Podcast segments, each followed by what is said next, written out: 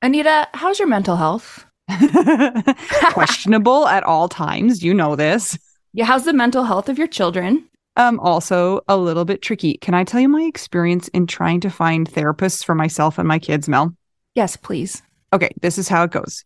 You ask around your friends and your family for a referral for somebody who's nearby.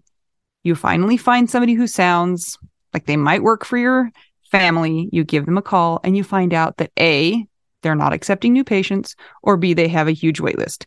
So you start over again and you ask people if they know anybody who would be a good therapist and a good fit. Finally, you find one, you go and you meet with them, and you figure out that you don't actually like them that much. But it's been so much work to find somebody who you can go to in your area that you're kind of stuck with them. Well, do you have any ideas for how to get around this? um, I do, because guess what? I've actually had some therapists that I have found on my own, which involves what you're saying. Sometimes I remember one time I was like three hours in the bathtub on my phone looking through Yeah. websites. I was such a prune at the end. But I have also had the experience with working with BetterHelp, and it was like, I, wa- I don't want to say too good to be true, but because it is true, but it's like amazing because I was matched with my therapist within 24 hours. And you didn't have to go through all of that other ridiculous process of trying to find somebody. And here's the cool thing too is if that person didn't work out for you, you can just switch and say and it's not like you're committing to another years long search for somebody who you're going to jive with. It's true. And I lucked out, or maybe just BetterHelp is really good at matching people together because I never had to change my therapist. I loved her. Perfect fit for me. And I know that some of our friends have used BetterHelp and they've had to change therapists, and boom, same day, you can change. Easy peasy. You can ghost your therapist. Get a new one. I love this idea. BetterHelp is one of our sponsors. If you use our promo code trybetterhelp.com slash WWDN, you get 10% off your first month. And we totally recommend it. Yes, get some therapy. That's trybetterhelp.com slash WWDN. Anita, remember that one time, actually, that two times that we tried to go to the bank? And we oh still have not succeeded in opening a bank account. Yes. I feel like we have one more try. And then what? Then we failed, and then we're just going to have to stuff stuff in our mattresses, pillows, Mayo jars. yep, ceilings. Why won't they let us open a bank account? We are trying to give them money. We're not asking them to give us money. We're trying to put money in there. And our sequined outfits didn't even dazzle them into giving us bank accounts. Well, do you think that could also be the problem? Wait, I have an idea. Maybe we go to Target or H&M because right now they have these really strange like pioneer style black dresses that look kind of like they're from a, a horror movie. Oh, okay. We can be widow appropriate in their eyes. Oh, mm-hmm. we could wear our hats even. Yeah, wear our funeral hats with the mesh. Yeah. And then maybe they would give us a bank account. I mean, it, it's worth a try. It's so hard. The first time we went, we hadn't registered in the proper place. The second time we went, our names did not both appear in the proper place. So now, $17 later, we might be able to do it. And actually, not 17 because it was 17 plus 22 plus 70. Yeah. When you're dealing with the state and with the IRS and with the bank, they don't always all talk to each other, which I knew from my dad being a CPA. However, this is a little nuts. Yeah, Whatever. we'll try again. I know that everybody that follows you, Anita, is really looking forward to hearing how everything turned out from your dramatic last week. on our last podcast, I was the queen of what's that word? Denial. No, no, no, no, no, no. Cryptic. Oh, yes. On our last episode, I was the queen of cryptic. And that was super annoying. But now I can talk about it because number one, I don't feel as traumatized by what happened. And number two, because it's all done now. So let's let's talk about it, shall we, Mel? Tell everybody what happened. Okay. So the short version is the too long didn't read version is is that my son's therapist called Child Protective Services on me. And that sent me over the cliffs of insanity. Um, the reason why he called CPS on me was that we had gotten into a big fight last week. And without going into all of the details, because I think he would be embarrassed if people knew what his behavior was, he was going bananas, and I went bananas back at him. Is that a good explanation, Mel? Yeah. Does that explain it? Yeah. Anyway, I told the therapist about the fight, and then when my son went in, he told him details, or the details as he saw them. And I mean, the therapist has to report things that kids say, even if they don't believe them, or even if they think that they're exaggerated, or even if they think they're making them up. They're required to by law. So, anyway, he called me afterwards and said basically that he was required by law to report me to CPS. And it was easily the second most traumatic thing that has happened in my entire life. Because the very thing that I thought I was doing to protect my kids by taking them to therapy is what took us to this point of danger. Because let's face it, being a parent is hard and everybody loses it at their kids at some point in time. And it, it just happens. It's part of normal family life.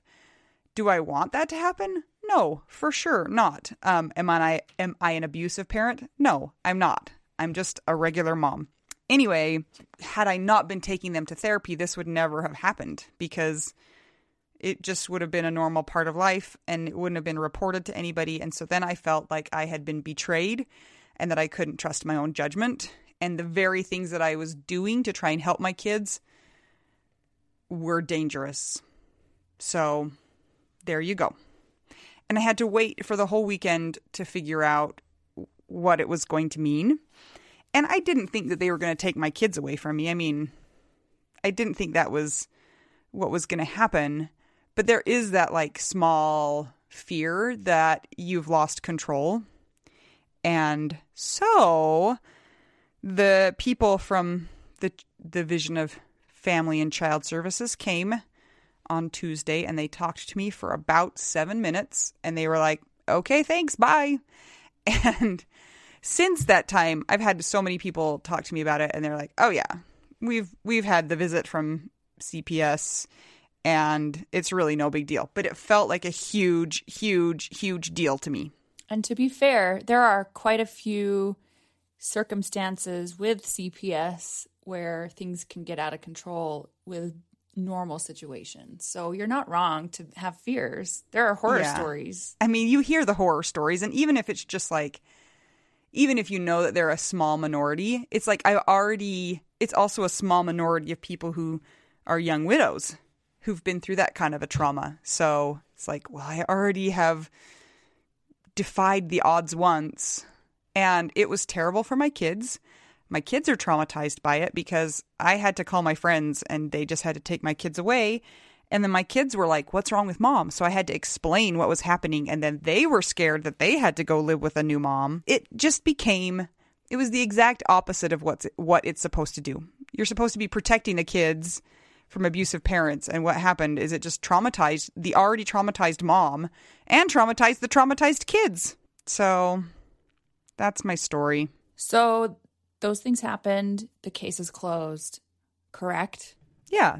They came and it's just like they know that family life happens and that you know, it's not always cute and pretty and especially when your kid is out of control and attacking you, you kind of have to stop them from doing that, you know. So they were just very Oh, okay. Yep. That sounds fine. Bye. Well, I am glad, and I am sure everybody listening is glad that's wrapped up and you're out of the woods Yeah. Now the question is though is how do I get that trust back? with the therapist. Yeah, or with therapy in general. It's like why what why do I want to open myself up to that again? Why would I ever be honest with you about the things that I'm going through if you're required to report them if you even if you don't think they're abusive, but they could be abusive. Does that make sense? Yes, it's hard because say most situations are not actually dangerous, but they lose their licensure Right. on the ones that do, you know, fall through the cracks if they're found out. So it's tricky. I don't know the answer. I don't. I mean, I think that the real anger lies with people who are actually abusing their children. And Yeah. because they've created a system that we have to do that with. But the outcome is not helpful at this point in time. Yes. So even though all's well that ends well, it's not well. It's still a problem. Yeah. Because of the aftershocks and now what you're dealing Yeah. with. Yeah, exactly. So I had to talk to the therapist and because he was like, Are you coming back to your session for one of my sons? And I was like, The thought of driving them back to your office right now makes me want to throw up. So I need a break. And then my kids are like, Hey, when are we going back to therapy? And I'm like, We're taking a little break. They're like, Why? like, I don't want to explain it to you, but I'm traumatized. My mom said it this way I am a well that is dry. And you, it's like you can try and get more out of me, but there's no more. You can't get anything more out of me. And it just feels like people keep wanting more of me. You know, they want me to change how I interact with my kids. They want me to make more time for one on one time. They want me to do all of these things. And it's like, you can't, you know, what's the saying? You can't get blood from a stone. But then, then the other thing you're supposed to do is self care Right. with all of that. So good luck. Mhm. Whatever. Being a widow sucks sometimes. So, Mel, you're having some fun times also. Tis true, although not with children because I have none. Oh, I didn't know that. Oh, yeah. You should know that maybe if we're going to be widow wives together. so, the same day that your case got closed, Anita, my sister, who our listeners know she struggles with mental health issues because she's given me permission to share her story from time to time on the episodes in case it helps somebody else. She is back in the hospital because of said issues. And guys, suicide is real and it's hard. And even though we know some tools on how to help, it's still hard and you can't prevent somebody from doing certain things. So I'm going to go visit her later today at the hospital, but she seems to be getting the care that she needs right now, the immediate care. And we're going to just take it an hour at a time, kind of like widowhood. So that's my life. Your poor parents.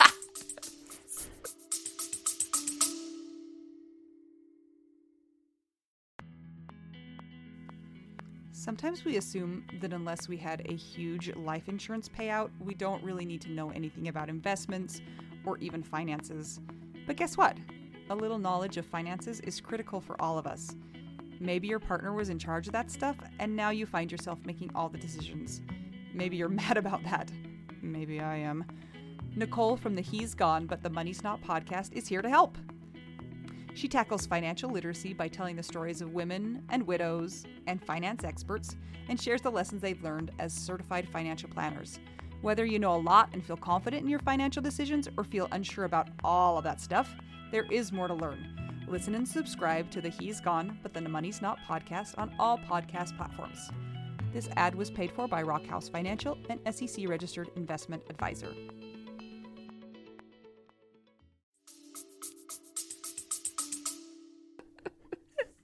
I love how you laughed so maniacally. It's like, you know, the dark humor thing that we talk about all the time. I mean, I don't even know what else to do except for laugh because uh-huh. the circumstances can get so dire and they are dire and and to be completely transparent in our family, they have been fluctuating like this for a very long time. Decades. So it wears on you, right? And you're always you're worried about your family member. You're worried about what they're going to do. Are they going to choose to stay alive? Are certain things going to get a hold of them? And one day they make a rash decision, or maybe they've thought out a decision. You just have no idea. So for us, it's been an ongoing thing. And yeah, so sometimes I look at my dad and he just throws his hands up and is like, mm, okay. It's like, you can laugh or you can cry or you can throw your hands in the air. Can you do both at once? I'm pretty sure it's possible. I think so too. It's not like sneezing with your eyes open. No. You're not supposed to be able to do that. Pop out. No. so, whew, mental health. What a fun what a fun ball of yarn we are this week. So I do have something. Uh, I just was gonna call this light, and it's not light, but it's not talking about a family member in the hospital for suicide things.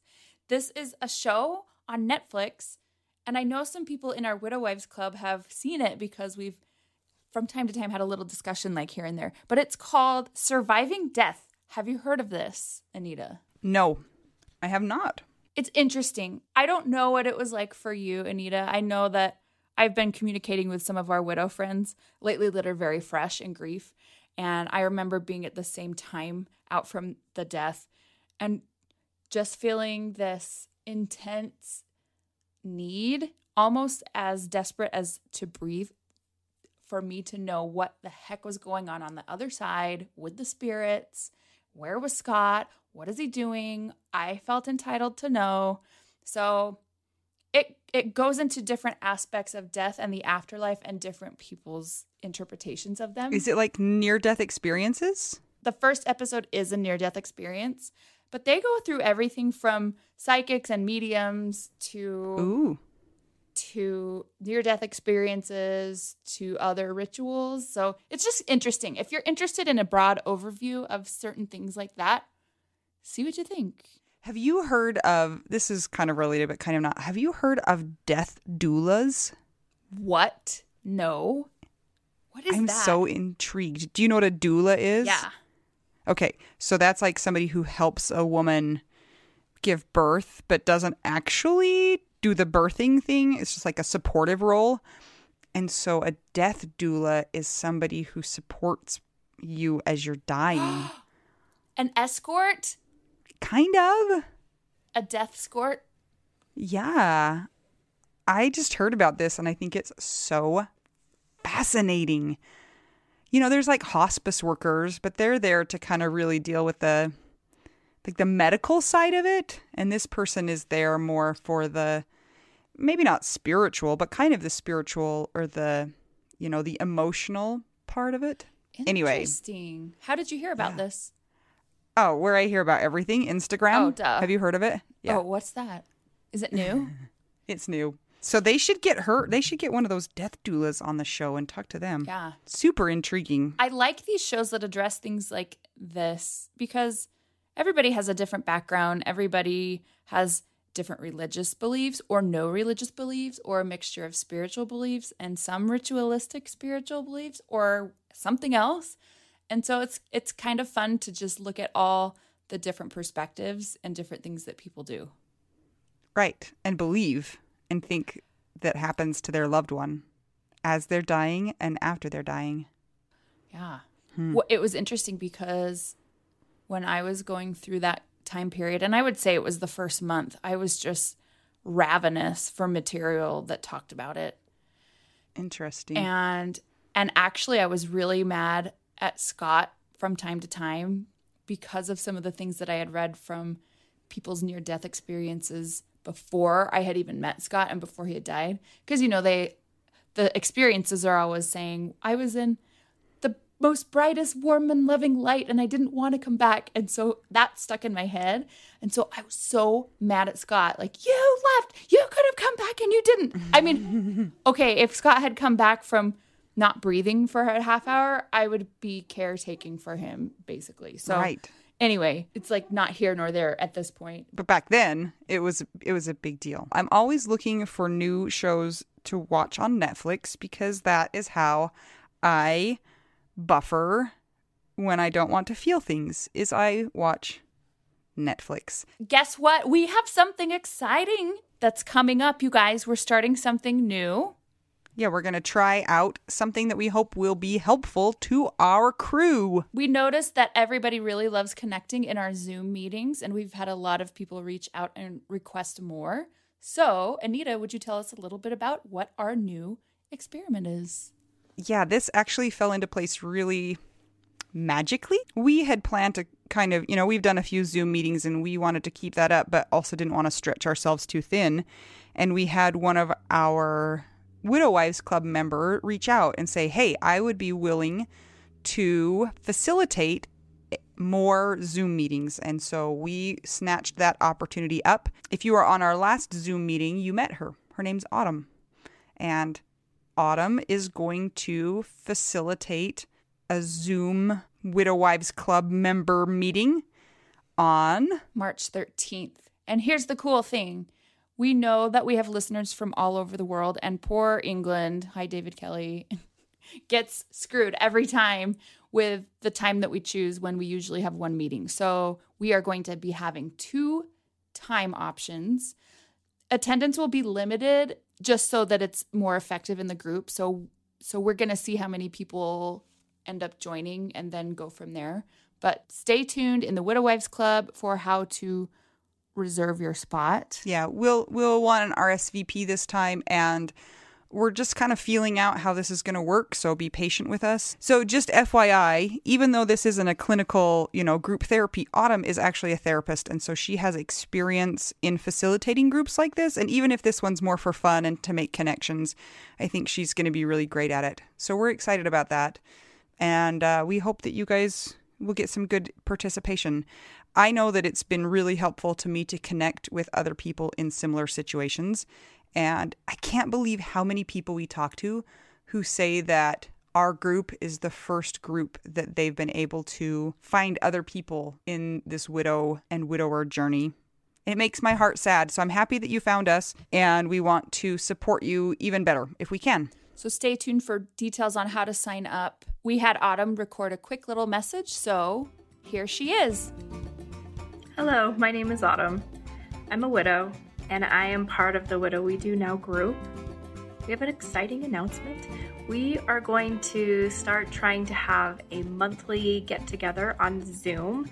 This will be an opportunity for us to discuss specific topics that might be helpful or relevant or have social activities, or basically just a safe space for us to get together and talk about our crazy lives and um, seek support and help from each other.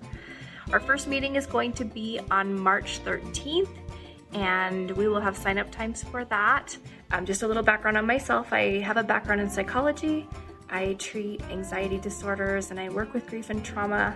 I will be the moderator of the group and I am excited to meet you guys and hopefully I will see you there. Thanks, Autumn. We are so excited. Remember to check out the Widow Wives Club. We're getting a lot more requests. And if you don't answer all of the questions, we hate declining people because we realize that most of the people there really need to be in the club, but we don't have time to go search for your information. It just becomes overwhelming. So please answer all of the questions. And if you're having trouble submitting some of the information that we've requested, please email us and we'll give you some alternatives that you can send to us to prove that you can be in the club. Thanks, guys. And also check out our Patreon. And right now, we're going to go to our patron shout out. We have our dead husbands, Constance Dahlbach, The artist formerly known as Cat. Ivan Meisner, Go, widows! You can do it! from our secret sponsor, Don Satterwhite, Katie Kuntz. and David Kelly. Thank you. And now we'll do our widow wives and widow besties. First, we have Jenny, Emily Toledo, Katie Radcliffe, Dennis Brazo, Kirsten Stromberg, Danielle Catterberg, Amy Sapp, Valerie Jonathan Packer, Tammy Schwartz, Marie Hoffman, Lori Farrington, Emily Thornton, the fancy lady Joy Kirsch, Jamie Aliota, Christina Scambato, Shannon Helm, my favorite gravy maker, Marjorie Lewis, Black Wendy, Ashley Han, Ashley Hahn, Kara Scara, Jenny Taylor, my mother, also my mother, Karen Cornejo, Rachel Barbosa, ooh, ooh, ooh, Ileana Bell, Anna Tracy, Gabe Lozano, Aaron Posick, and Opal the baby Joey, who know, now knows what adverbs and adjectives are, Jenny Barrow, Christine Anderson, Diana Becker. and dun, Sarah Morris. Thank you all for your support. One day we're going to have a bank account that we can put that money in. we hope. Maybe. Or in our mattress. If you want us to shout out your name on our podcast and maybe make up a fun nickname for you, all you have to do is go to patreon.com slash WWDN. And if you don't want us to give you a shout out and you just want to give us money, then go to buymeacoffee.com slash widow we do now. And you can give us a taco. And one thing about Patreon, there are four tiers and there are different benefits for different levels, including a t shirt. So go check them out. And thank you to those who have already checked it out. I'm not Anita. I'm not Mel, and we're trying to figure out which one of us is who and Widow, we, do, now. Mel, What? This is all I know about this person. Okay. Are you ready? I was perusing the Instagram and I saw uh, an account. I think it was suggested to me. You know how Instagram is like spooky. and you mean knows- algorithms and Uh-huh. and science and Uh-huh. math and and yeah, evil? AI. Yeah. Yep. And also, side note, it really wants me to buy a jump rope right now. the internet. it keeps giving me these ads for like really fancy jump ropes. No idea why. Hmm. Anyway, this person's username, username, handle, whatever it's called. So her handle is unofficially widowed. And that piqued my curiosity. And I had a little question mark come out of the top of my head. And so I sent her a message and I said, just curious, what's unofficial about you? And she responded. And then I said, hey, I don't know you. You don't want know me. Do you want to be on a podcast? And of And course she said that's yes. where we are. Yeah. and we can already tell she is super rad and I am so excited to talk to her and to find out more. Yes. So this is this is Kirsten Robinson. Is it Robinson or Yeah, you're getting the name right all day long, guys. I'm really if we excited. can accomplish nothing else, we feel good about that. So thank you for agreeing to be on our podcast with zero background knowledge. with strangers from the internet. Absolutely. No, thank you guys for inviting me. I mean, I might be weird too for like writing back right away and being like, yes, let's talk, strangers. Like, but it's good. Yes. I did offer her um, a stick of beef jerky, and that's why she got into my van. Oh, you lured her. I I see. lured her. So, Kirsten, where do you live? Where are you from? So I'm from California, a small town called Avenal. So it's like Central Valley. Um, the biggest city you probably know nearby would be Fresno. So I'm about like an hour from Fresno. So I'm just kind of in the middle of nowhere and everywhere at the same time, and and I love it. You know, so it works. It works well. That's, so you're in. That's where you live now. Yeah. Okay. Yes, yeah. So that's where I was raised. I'm still here. Um, and I guess I'm here for the foreseeable future. So yeah. Okay. What What do you do like in your real life when you're not on podcasts? Yeah, so my day job, guys, is I'm a social worker in foster care and adoption. So it's really fun because there's a lot of like grief and loss components to that as well. That's kind of cool to live out on a day to day and really connect, you know, with people on. Um, but it's really exciting to be here. Just kind of that's where unofficially widowed also led me, so that in my free time I could talk about my own experiences with grief and that journey in parenthood and single life and dating and all of those things that that come with that. So I feel like it's been a really beautifully encompassed life, I guess, at this point. So yeah, I love it. How long have you been widowed? Unofficially. So it's yeah, unofficially for seven years. Seven years. Yeah. And so I just felt like seven years was such a milestone. And so I finally just sort of branched out and made the Instagram, if nothing else, to just sort of share my story because I don't know if you guys have had the same experience. Um, as grief goes on, people in your immediate circle probably just don't get it and they don't get a lot of the things that you're really going through. And so when I went on to Instagram, I feel like sometimes we think I'm the only person who thinks like this or is going through this or experiencing this. And to find other people who are putting language to all of your thoughts and feelings was so special and so encouraging. So it's been really nice to have a presence there and to come across people like you guys, right? Who are having a podcast about this. Whereas when I experienced loss seven years ago, um, I'm sure podcasts were a thing, but they weren't obviously as big as they are now, right? You know, um, so it's just been really cool as a griever to see how those platforms have sort of changed from being like I'm sitting in a circle at like a grief group sharing my feelings with a couple people to, to this, and so it's just really nice. It's really nice. I love the camaraderie of the widow community because I mean, like we talked about earlier, random strangers on the internet instant messaging each other and agreeing to do a podcast. And do you feel kind of a sisterhood and like like your family with all these people that you have not ever met but have shared experiences with? Absolutely, a hundred percent. And I think what I also found on Instagram was this margin that I felt like I was looking for of like unofficial widows, right? And so, you know, I didn't have 20 years under my belt and and this life sort of built out, for me, I think I was missing a lot of like hopes and dreams and what the future could have been and the should have, would have, could have, you know. And so to go on Instagram and find other people who lost their partner after only a couple of years and now they're parenting on their own or you know they didn't make it to the altar or whatever that is it was really nice to find that group of people i would say specifically too because that's something i felt like i was really lacking i'm really glad that you started your account and that it's out there because we we have a private Facebook group for our listeners who are widowed and want to be part of it.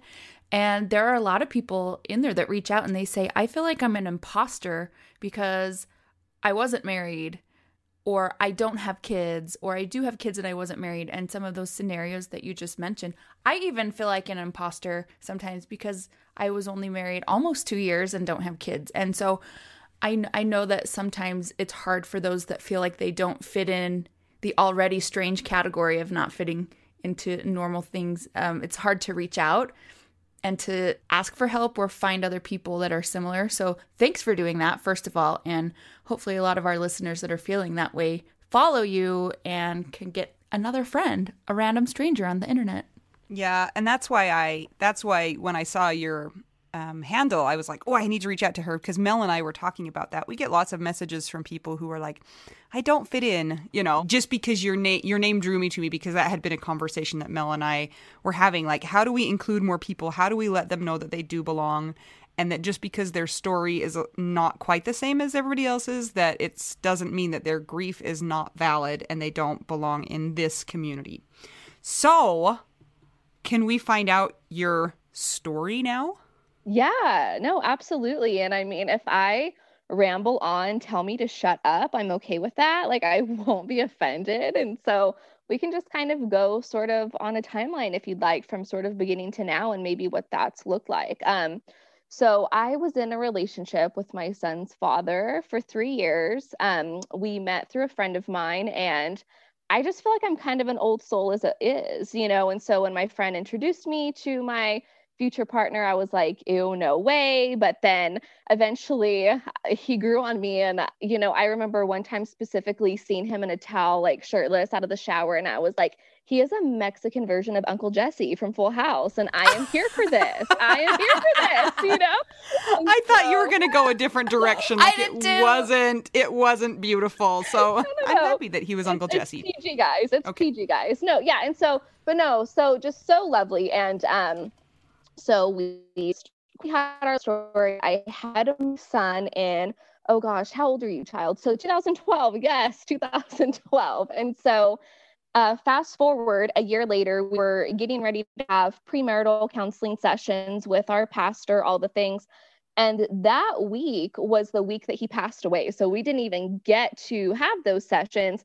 And so I had got a call. He had had a stroke at work. Um, he was working on like solar panels at the time and things like that and had had a stroke in a ditch taken to a hospital just game over like game over so it was very sudden so the stroke happened the day before halloween and he passed away on halloween And this happened to be just two weeks after our son's first birthday. So I'm 24 years old. I have a one year old and I'm losing my shit. Yeah. Okay, two questions.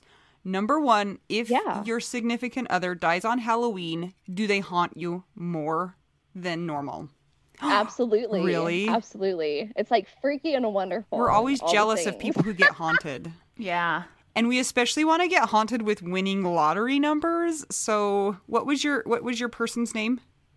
Jerry. Jerry. So, if Jerry could hook us up with some of those numbers, put in that request, por favor. I will pass it on next time I see him. swear, cool. guys. Thank you. So, my second question is, um, did you did they know immediately it was a stroke? Um, yeah, so as soon as he was taken to the hospital, they knew. And so he had always had high blood pressure from a young Oh. age, but obviously when you're 24 and get told you have high blood pressure, you just think you're invincible. What's that? This isn't even a thing. But at 44, it's very different. And so when they took him to the first local hospital, because mind you, I live in a rural area, um, they had said, oh, you know, like with his age and health, um, he, he's going to be fine. He's going to have to learn how to walk again, talk again, but he's going to pull through kind of thing. Right. And so I, I don't know if the doctor necessarily thought that or was trying to just kind of throw me a bone and give me some hope. So I didn't just like melt then and there. Who knows? Right. You know, so then he was um, airlifted to another hospital, and that was like a three hour drive for me. So I have a three hour drive to just contemplate, like, is my person about to die? You know, and so that was super scary, you know, thinking back on it. Um, but by the time I got there, three doctors had already seen him, and it was just an absolute like no go. Like, there's nothing to do. And so he was taken off um, life support and all the things on Halloween. So, yes. Yeah. Yeah. I have another question. It's a terrible question. It's fine. You can slap me. You're lucky I can't reach you. no, I'm just kidding. I'm not. But using Jerry is going to haunt you. With lottery No, numbers is fine. No, those are saved for me, guys. We live in Utah anyway. There's no lottery here. Okay. Do you think that the prospect of marrying you stressed him out so much that he had a stroke? Absolutely. It is something I think about all the time. And I just beat myself up over like every day. Seriously though, or are we joking? Like, did you do you really feel like that was a? Because I was just joking. No, Okay. no, absolutely not. Okay. I just had it's to like freak you out.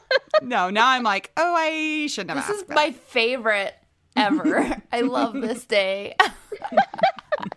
I do too, guys. I just feel like the timing was a little suspicious. That's all I'm right? and Yeah. on a holiday, like how dare you, you know? Yeah, that's pretty Yeah. rude. Okay, keep going. So take him off of life support, and he just dies. Yeah, yeah, and that's it. And so at that time, um, it was kind of a blessing because we were actually renting a house right across the street from my parents. So support system super there and immediate, which was wonderful. Um, and I do feel very thankful for.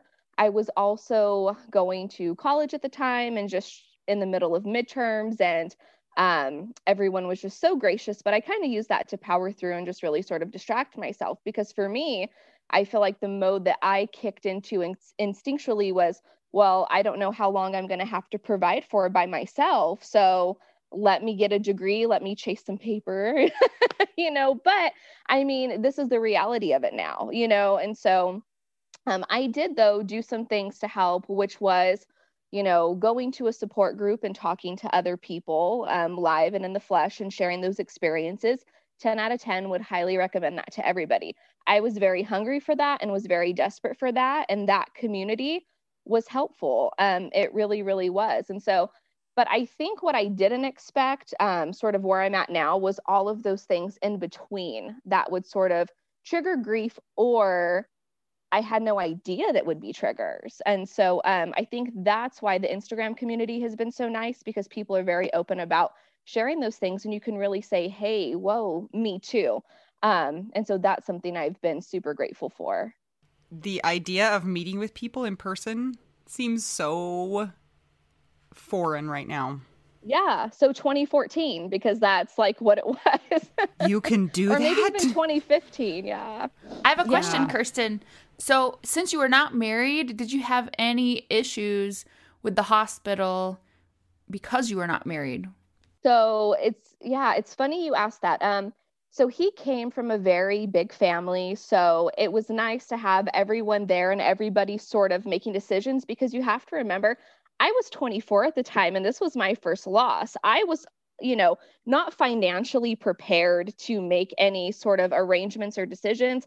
I don't think I was emotionally prepared to really make any sort of decision. So having them there was such a huge um, safety net for me, really. And so I just kind of followed their lead. But I think everybody really rallied around each other in that sense. I don't think there was any one expectation of, whether it be me, his mom, his adult daughter, like there was no pressure on anybody to be like, you have to figure this out, or you're responsible for this, or you're responsible for that. And even things like when a social worker, and this is why I got into social work too, um, when she came in to essentially have a conversation about him being a donor, she did it in like such a weird and sensitive way that people were like seriously hurt and offended.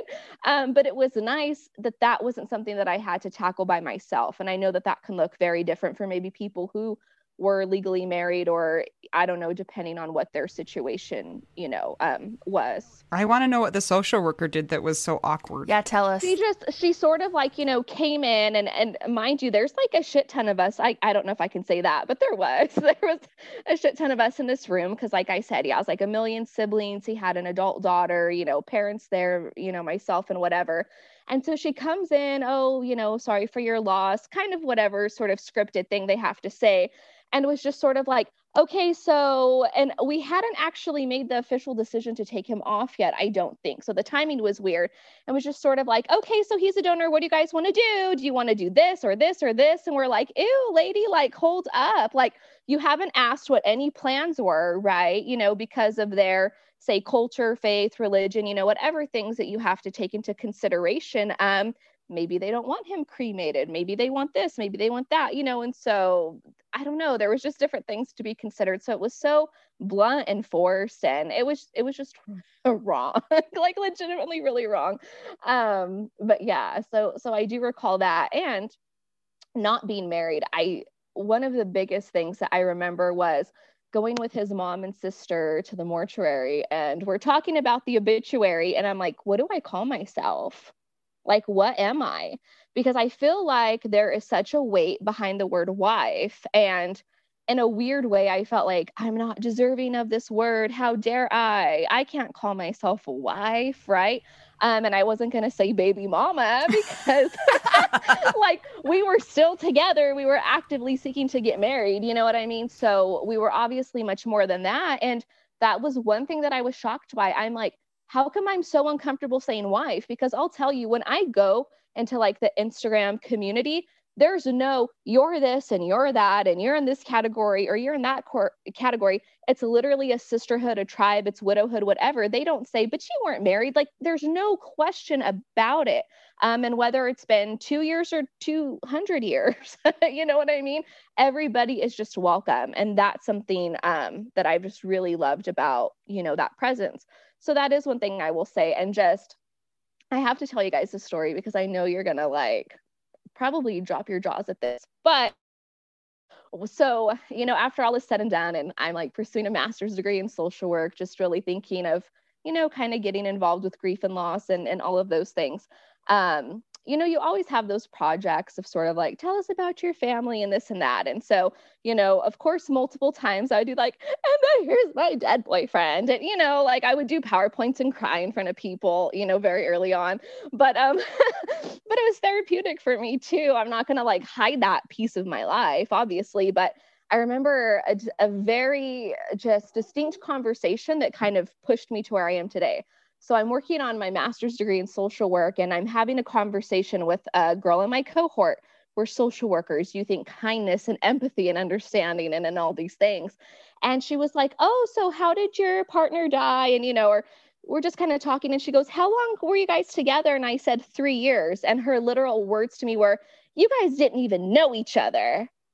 Like, swear, swear to you like a potential social worker told me that I didn't know the person that I was about to marry or have a child with or live with or grieve over. And I was like, I have to continue to pursue this path so that I can help others who are dealing with people like you. You know what I mean? I was just like, no. And so that honestly, guys, has probably been one of those big like catalyst moments, I will say, um, along this journey. Operation cleanup. Yeah, like clean house, like literally, literally. You're like, so. let me just fix all these terrible things that you have probably traumatized people with. Uh, it's okay. Maybe that person, maybe the person in your cohort was mentored by the lady in the hospital. Could be. It yeah. could be. I could it was see like it, you guys. The bad social work pipeline. it really was. It really was. I just want to know. We've heard other people in similar situations where the family members didn't really treat you like you were a lifetime part of the family. It sounds like your partner's family members did treat you like that. Was there any, did you sense any like weirdness? Like, do you think and here's another question that we have also had people say Do you think that having a child with him solidified that connection? Yeah, absolutely. So, in the beginning, I will say, so we're all just trying to figure this out, right? You know, um, you're doing what you have to do and just making arrangements and figuring out the logistics of everything. And I will say, we did hit a hiccup in the beginning over items and things of that nature, you know, not, not really going into detail too much, I guess, but realizing that certain things were in my name and they didn't know they were in my name and things like that. However, after a few months, we were really able to talk things out and just say, hey, like these physical items reminded me of him. And I felt like I needed everything that was his. And this was a comment from his mom, right? And so I think we have to almost be like, we can't do it at the time, but looking back, being a little bit gracious with people because I felt at that age, this is my loss, this is mine, this is mine, this is mine. But hey, like a mom lost her son, and a daughter lost her dad, and a sister lost their brother, right? And so, but those were things that my grief brain couldn't really comprehend at that time, you know? Um, I will say that yes, sharing a child together, I feel like really solidified that relationship because seven years later, they still come over for his birthday and bring him gifts and they still invite us over to Christmas Eve. And, you know, but we are in a small community, right? And so we're, it's a little bit easier for us to maybe run into each other and keep in touch and be more intentional about a relationship. So that has helped, I would say. Do you think, and maybe this isn't a fair question, do you think that if you didn't have a child together, that it would have been a different scenario? Do you think that they would have given you that amount of deference or respect? And do you think that you would still have a relationship with them? I don't know if you can even, pre- you know, pretend. No, know for that, sure. But... No, I think just because of the people that they are, I think um, they would have still been super like loving and gracious to me at the time, right? Like I don't think there would have really been any like stress or, or disrespect or anything like that but i think that maybe the the lifelong relationship that we've had since then obviously wouldn't be maybe as close or tight knit and things like that. So i can definitely see for a lot of people if there isn't a child involved you know maybe a bigger chance for that sort of you know secondary loss of extended family members like absolutely absolutely yeah, it just makes me feel for people who are maybe in that situation also who if they don't have kids, they feel like there is no link and there is Absolutely. You know, that mm. might be even more painful. I think people feel a responsibility too for the dead person's child because it is part of them and, you know, I'm sure it's pretty complex, but yeah, and then being the mother of the child, you're going to be roped into that anyway and connected. But yeah, I mean, like I said before, I don't have any kids. And so one of my first thoughts was, do I even count? Because I don't have a child. And we're from Utah where there's everybody has tons of kids or lots of people have lots of kids. And so in in some ways there are situations where you are not considered as important in a way as people that do have kids. So it's kind of it's tricky. So I'm glad that you had a good relationship with them and do you think um his because you said you guys are 20 years apart. Do you think that his his family being a little bit older than let's say you were dating a 25-year-old, do you think that that had a lot to do with how nicely they were treating you and how respectful because they had a little bit more time in uh, well, in their life? Yeah, and it's funny that you say that too because I remember very early on when we started dating, Um, one of his sisters in particular was like, What are you thinking? Like, she's a kid. You know what I mean? She's a kid because she was even older than him. You know, he's one of like seven or eight. He has like a million siblings, and I'm an only child. So that's kind of just fun too. But, um, you know, what are you thinking? She's a kid and, and whatever, whatever. But as he kind of endured some, you know, various hardships and things, they had seen, oh, wow, like she's really in this. This is what she wants. You know, she's here for him. And they sort of, I guess, you know, saw my character. But it's so funny that you asked that age question because so when we first got together, one of his sisters went to his mom and was like, Hey, you know, there's this age difference, whatever, whatever. And she was like, So, like, who cares? You know, because I guess her, um, so, you know, she's been married more than once, his mom has. So Jerry's dad was significantly older than her and then her current husband is significantly significantly younger than her. So it's yeah. So just it doesn't she doesn't give a crud about any of that you know? And so she has just legitimately like really embraced me through through everything which i've been super grateful for super grateful for definitely. She also sounds like fun because she's so chill about things. Yeah. let's hang out Yes, like older booze, younger booze, like whatever. that is so funny. I love yeah. it. Will yeah. you tell us a little bit about what your healing journey has looked like since all this has happened?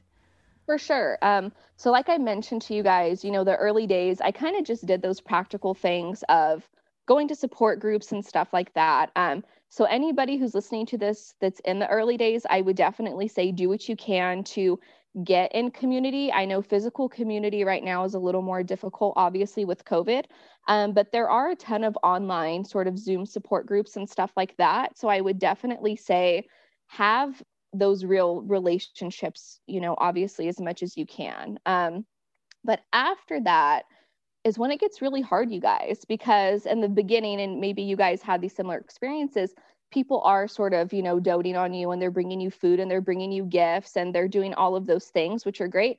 But then they go back to their real life, you know, they go back to their husbands or their kids or their jobs or whatever it is. And we have a new normal. And it's like, hey, like, what about me? you know, I'm out here and this is my new normal and I'm still struggling and, and floating and things like that, you know? Um, so the one thing that I would say is just be super gentle with yourself. And that's one thing I've had to do is that, you know, I had mentioned earlier, there were things that triggered me that I didn't know were going to be triggers. So sometimes when we hear grief triggers, I think we think of obvious things like, you know, a song comes on the radio or there's a movie. Um, you guys know that movie, P.S. I Love You. I'm not sure if you're familiar with it, but the dead husband's name in it is Jerry. And I'm like, ah! And so people will be like, turn it off, turn it off, you know. but so you kind of have, you know, those obvious triggers, holidays, whatever that looks like. But for me, um, one that comes to mind was like my son learning how to ride his bike. And I remember him being like super frustrated, falling off, and all this stuff. And I just remember crying and feeling like, why do I have to deal with this frustration by myself? How dare you? You know what I mean? This is such a monumental moment that should be great. And then now he's frustrated and I'm frustrated and I'm pissed off that I'm dealing with this by myself, you know? And so I think part of that healing journey has just been having that awareness of things will come up that you never thought would come up and that is okay. That is so normal. Um I, there's really no how to with grief. There really really isn't and i wish there was and if anyone's trying to tell you there is like there's they're just a liar. You know what i mean? Like there's no step 1 through 10 and and and you're healed right? It is legitimately a lifelong process and you know at the space I'm in now, I'm sure that 10 years from now, there will be new grief triggers that I haven't even thought of or had an awareness to yet. You know, when I get into new relationships, if I ever do say get married and be like, oh my gosh, you know, should this marriage have been for this person or that? Or, you know, there's going to be a million things that come with it. I'm sure when I'm an empty nester, I'm going to have feelings of that first experience with grief re trigger then. So, I think just have, having that mental space for yourself, you know, to just really feel what you need to feel in, in a safe way. Okay. You just brought up something in that topic that I want to ask you about. Yeah. Do you know what it is, Mel? Yeah. Let's see if she's right. Should I um, be scared? Oh my God. no, I don't think so. But um, you mentioned getting married again. Have you dated again and tell us about that. Yeah. Well, I would hope I would have dated again since it's been seven years, guys. Like, I don't know. know. No, you know what I mean. But no, I will say, you know, so the first two years or so, I was very much in that mentality of like, I could never, I could never. I'm gonna sleep by your headstone every day of my life. like, you know, you get in your feels and you think that. You think I'm gonna be such this dedicated widow. I don't know, you know, you Would those, moss grow on you? If you uh, maybe and I wouldn't mind it. But okay. no, you know, so that was kind of the mindset I was in early on. And so I would say, you know, dating has definitely been um, a journey. I guess, I guess in regards to widowhood, maybe some of the things that I've seen stand out. I think in the beginning, I was a little naive to think that, well, because I experienced this, whoever I date is going to be like so nice and good to me and kind, and they're not going to hurt me, right? And that was such a misconception. People will still be people. Let's just say that, right? You know, so you will definitely still have heartbreaks, right? It's not a get out of heartbreak free card because I'm a widow and I've experienced something. And I think that was like really something that I needed to experience. That was like, yeah, a big, big wake up call. But one of the positives I will say about dating after widowhood is you've been through the worst and you can seriously take your time and craft a life that you want. You really can. And you can say, hey, like, I have this you know this new canvas in front of me and what kind of picture do I want to paint that's going to honor me, that's going to honor them, that's going to honor the people that I love, you know, what do I want that to look like?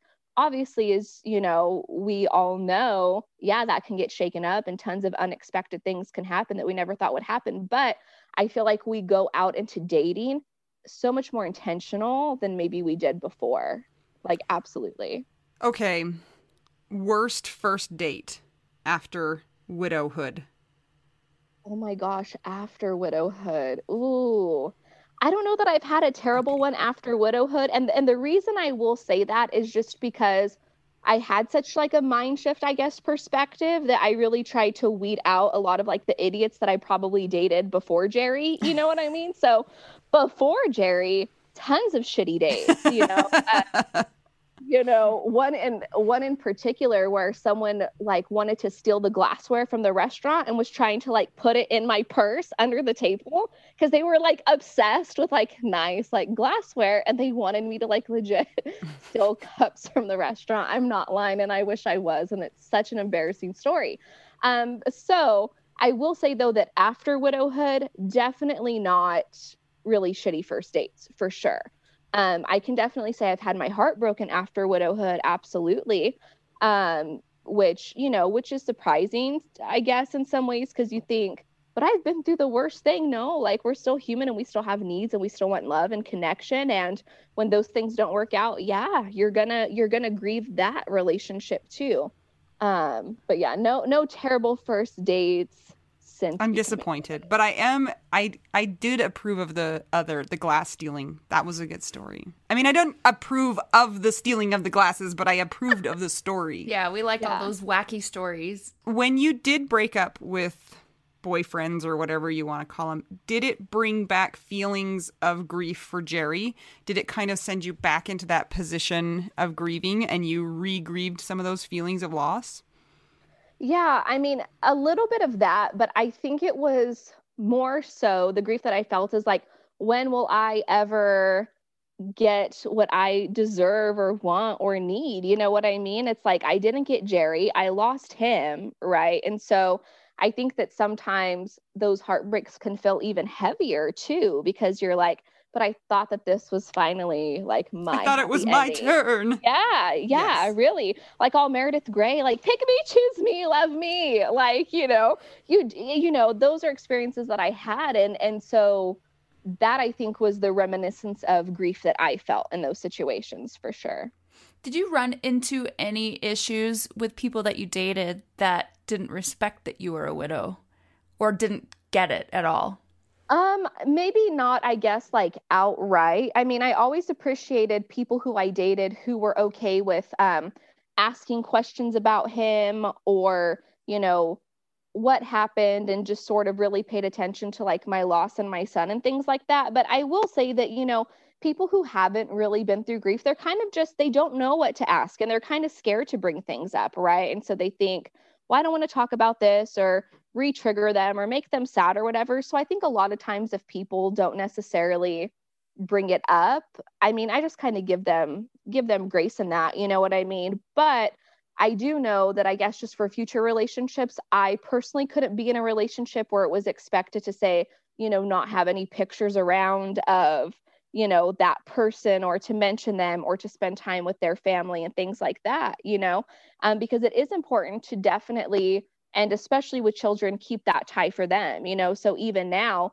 um, I have, say, like a picture of me and Jerry, like on my fridge, but that's more so just so Josh can my son can kind of have you know those memories and keep that mental image right? Um and and have that oh yeah this is my dad. Um and so I will say partners I I've had have never you know seen that picture on my fridge and be like take that down you're my woman you know what I mean um Good. because if yeah if I would have had that type of experience that would have been sort of an immediate like no like you don't get it Yeah. So, Peace yeah. out. yeah yeah So you're a social worker now.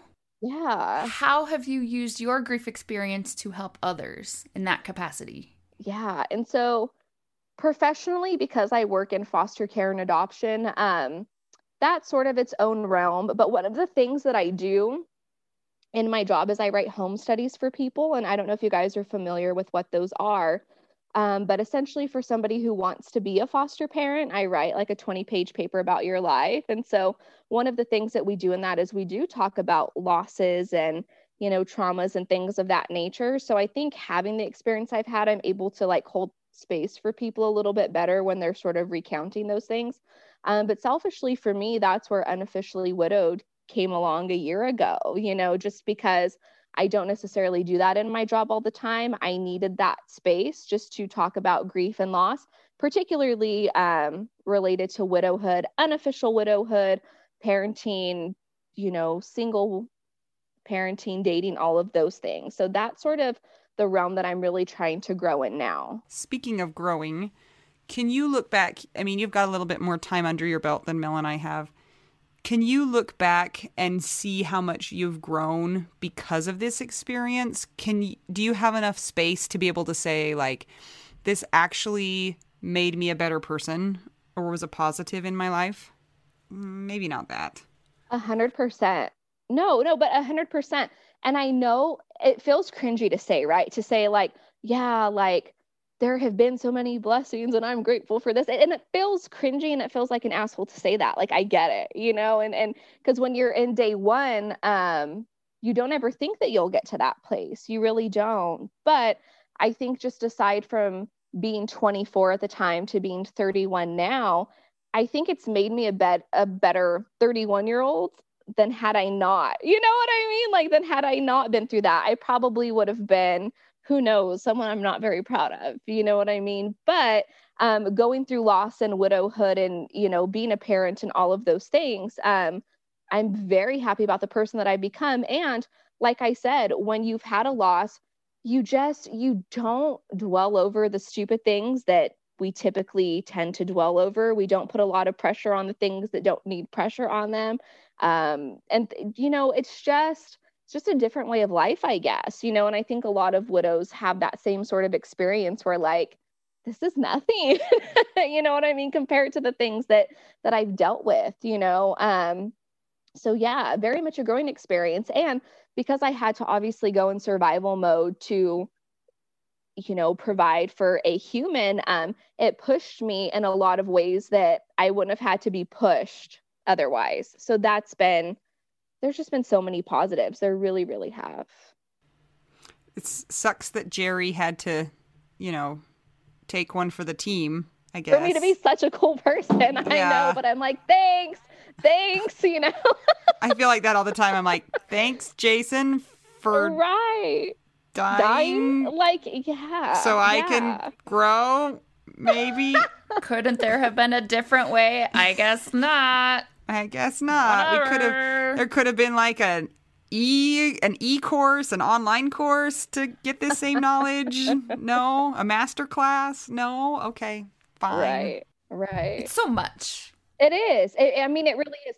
it's so layered and it's so complex and i think that that's why it's important to get in community with people who get it and who have been through it and i mean you know even say with the three of us for example there's so many similarities and so many differences too you know and so when but when you have people who have been through those experiences you need those people who can take a big sigh with you and be like yeah it's heavy and it's deep and it's weird but i get it. And the parts i don't get i'll hold space for. You know what i mean? And that is so important to have. It really is. That sounds like such a social worker thing to say like a such a, a, a it's such a mental health area of the, yeah what the counselor like a like a what are those called? Therapist thing to say. Like, I will hold space for you. What kind of response have you gotten from the Instagram community from people that are that were maybe engaged or dating or all those kinds of things? Do you have a pretty big following or a big community? What's that looked like? Yeah, I mean, I wouldn't say that I necessarily have like a huge following. I have like 750 people, so I'm not like an influencer by any means, but I clearly use the right hashtags if you guys found me, right? Like the suggestions, I came up, so creepy, you know? Um, I hate those tags. They're so hard to come up with sometimes. Like, really? Yeah, yeah. And, and you spell am- them wrong all the time because they don't yeah. autocorrect. So you're like, yeah, young young window window, window. young window. I'm a young yeah. window. yeah, I I mean the response has been good though. You know, I've de- I definitely have. I would say, you know, strong group of people who sort of respond regularly and comment regularly and message regularly and things like that with a lot of like yes like this is what i've been dying to say and this is exactly how i feel and and all of those things. And it feels really good to hear that. I mean for one because i'm a words of affirmation person just straight up i am. So tell me nice things and we're good. But good job that feels good good job Kirsten. Oh, thank you. You're thank welcome. You no but um but just to know that but just to know that you know that presence it matters to people. Um you know that that has been so nice. So that's definitely something that i look forward to just sort of growing and and diving deeper into i would say over the next year for sure is really continuing with that. It's been a super positive response. What does support look like for you now that you're seven years out? What do you want people to do for you to support you now? I mean and it's weird because okay yeah it's seven years later but the same things as day one. Just show up when I'm having a moment. Like, you don't have to know the right thing to say or the right thing to do, but just show up when, hey, it's a holiday and I'm a little bit in my feelings, or if my kid's sick and I'm tackling it by myself, you know, um, you might not understand all the stress behind that, but just show up and, and try to help the best way that you can. And it doesn't have to be anything elaborate, but it's like the famous quote goes, you know, people will forget what you say and what you did, but they're always going to remember how you made them feel, right? And and I really do take that. I, I really do take that along with me from day one of grief to now. And I think that, you know, and you guys are maybe a few years out too. And I don't know if you've had this experience, but being seven years out, I always thought like when someone experiences loss, I'm going to be able to jump right in and be there for them and comfort them. And I'm going to know all the things to say and do and I still suck at it, even though I've had my own experience, right? And so I think sometimes not taking things too personally, people don't know how to show up because we've been through it and we still suck at it sometimes. You know what I mean? And so really just kind of, you know, giving people grace is so important. And I know that's like a little bit opposite of what you just asked me, but I think it's such an important thing that we as grievers still need to remember. You know, it's not a popular opinion, but it's really important to to remember that. I've thought about that sometimes too and I guess I'm still trying to figure out how to put it into words. So if this is not coherent, maybe you guys can help me out. But i've thought about that too. It's like I think when we are widowed, at least for me, it's like you feel you are the one that is injured so much and needs so much help. And people hopefully like flock to help you. But then there are those people that say things that are hurtful and and it's almost like a, a relationship. Like these we're still dealing with relationships with people in our loss like whether it's a friend or somebody in the periphery. And and any type of relationship you have to kind of have a little bit of leeway or i guess a little bit of forgiveness. And and i know sometimes we're in our anger and we don't want to say well yeah i know they're a human but like they said this and it really made me upset. It's like it's it's taught me a lot about just human relationships and I don't know if it goes along the lines of forgiveness or just something where it's like there's no black and white with that either. It's like allowing the people that are not in our position to still be able to make mistakes. And that is not something that anybody wants to hear, especially in the early days of grief. Yeah, and I and I think it's really important to remember that when sort of like the shock wears off for everybody in your space. And we kind of talked about this earlier because you know there were plenty of people early on you know good friends of mine like the day it happened i didn't want them to come over, but they didn't care, right? And they showed up with diapers and clothes and food and blankets and Bibles and whatever. like just all the they're like, here, here's a candle.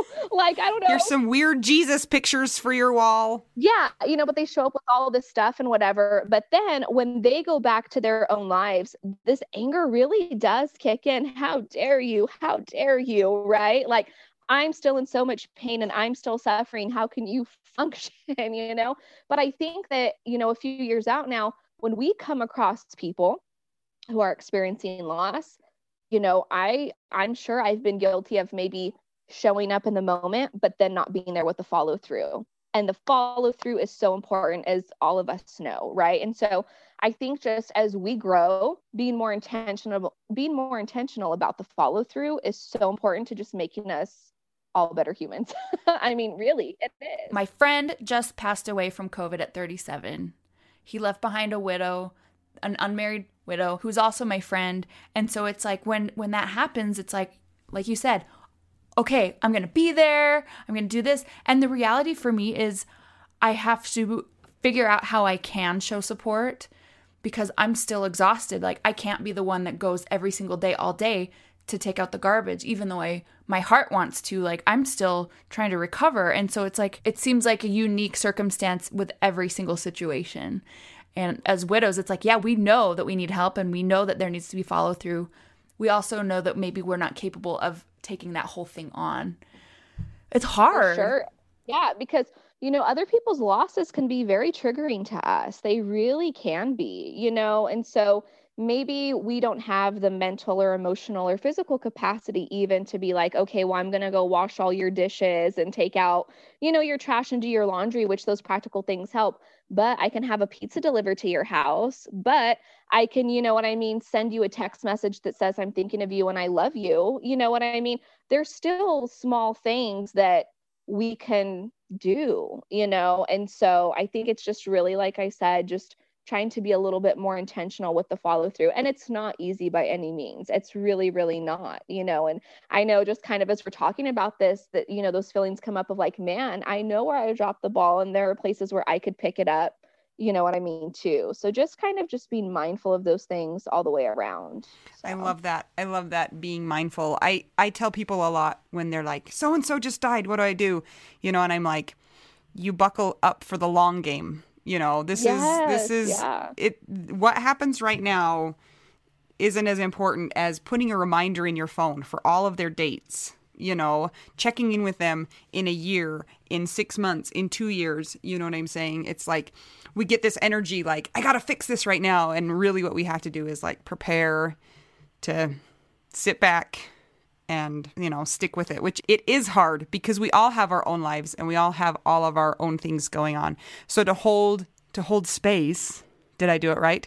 For others. Yes. And, and, you said mindful, and I was like, oh, look at you. Looks like this social work talk is rubbing off. I'm just a different kind of therapist. Really, I am. Burning I'm a physical incense. therapist, but don't ever say that kind of stuff to people. Anyway, I think it's such an important perspective. And yes, Kirsten, I'm so happy that I um, messaged you and you actually replied and didn't get scared and run no, away. And you came and got it. in my van. and have you enjoyed the beef jerky that I lured I did. you with? Yeah. Okay, good. Yeah. Now, uh, good luck getting me out of your van. good luck. the good news is I don't actually have a van. I ha- I have like a car that holds four kids in it, so you can stay fed in the back of my car for at least 12 days. So Just finding stuff off the floor, you know, yes. crumbs and yeah. Mm-hmm. Goldfish. Speaking of snacks, I have a very important question, and we ask this to all of our guests. So I'm very curious what your response is going to be. What is, assuming you are not lactose intolerant or vegan, what is your favorite cheese? Oh, mozzarella. Like that's easy. Like mozzarella sticks, like, you know, like just literally like that is it. Like I'm so basic. Call me basic. It's not mindful or holding space bougie like I was earlier. just literally just mozzarella. So good. So good. Thank you so much for joining us today. We hope that you have enjoyed our interview with unofficially widowed Kirsten. And remember to check out the Widow Wives Club. Kirsten's going to check it out. She's going to be there. She's going to bring the mozzarella sticks. So come on. Remember to answer all of the questions. Yes, all of them, or we're not going to let you in. So we can Find- protect you from the Nigerian princes, which Yes. now- we're getting like tw- two a day. They're bizarre, At this You know, and- point, I feel like I might need one, guys. Like I'm not even gonna play. right? Yeah. If they were legit, but that's the problem. Actually, somebody just messaged me and was asking about, you know, the the requirement and I was like, you know, my response was that we're really protective with our people, but once you provide that documentation, you will also benefit from our protectiveness. So I hope you guys don't mind that we're being really protective because once you're in there, then you will also know that we're not letting in just anybody. Yeah. So anyway, check that out. Remember to support us on Patreon if you so desire. It's patreon.com slash WWDN. Give us a rating and review, or I will come hunt you down and pull you into my van. It's actually fun. She's still very obsessed, so please, everybody, please help me out by supporting Anita and giving us a good rating and review. And if you would like to buy us tacos, go to buymeacoffee.com slash widow we do now. And until we talk to you next time, I'm Anita, I'm Mel. and I'm Kirsten. and we're just two young widows and another unofficial widow who's holding space for all of you. in the van.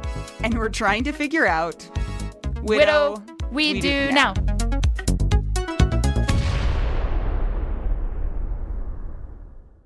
This is my favorite thing to discuss with you. Tell me, what Well, is it? One of my favorite things. I do enjoy tacos and cheese and dogs. This is about how you cannot pay hundreds and hundreds of dollars for a phone plan, especially when you're a widow, your person is dead, you might have kids, you might need another option, and you just want your phone to work, you want unlimited texting and service, and you want it to be like 25 bucks a month.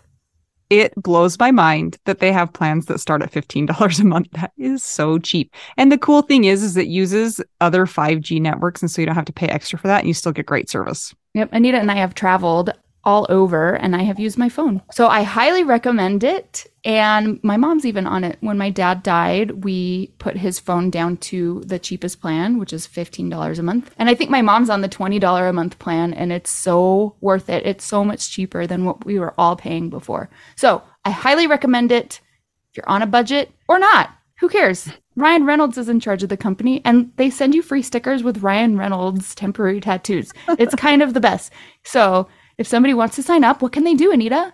Go to trymintmobile.com slash WWDN. Seriously, you guys, such a great idea. Save yourself some money. And if you're worried about losing data or having any changes with your phone, not going to happen. They walk you through it. Everything's fine. It's the easiest process of all time. Again, that's Trymintmobile.com slash WWDN.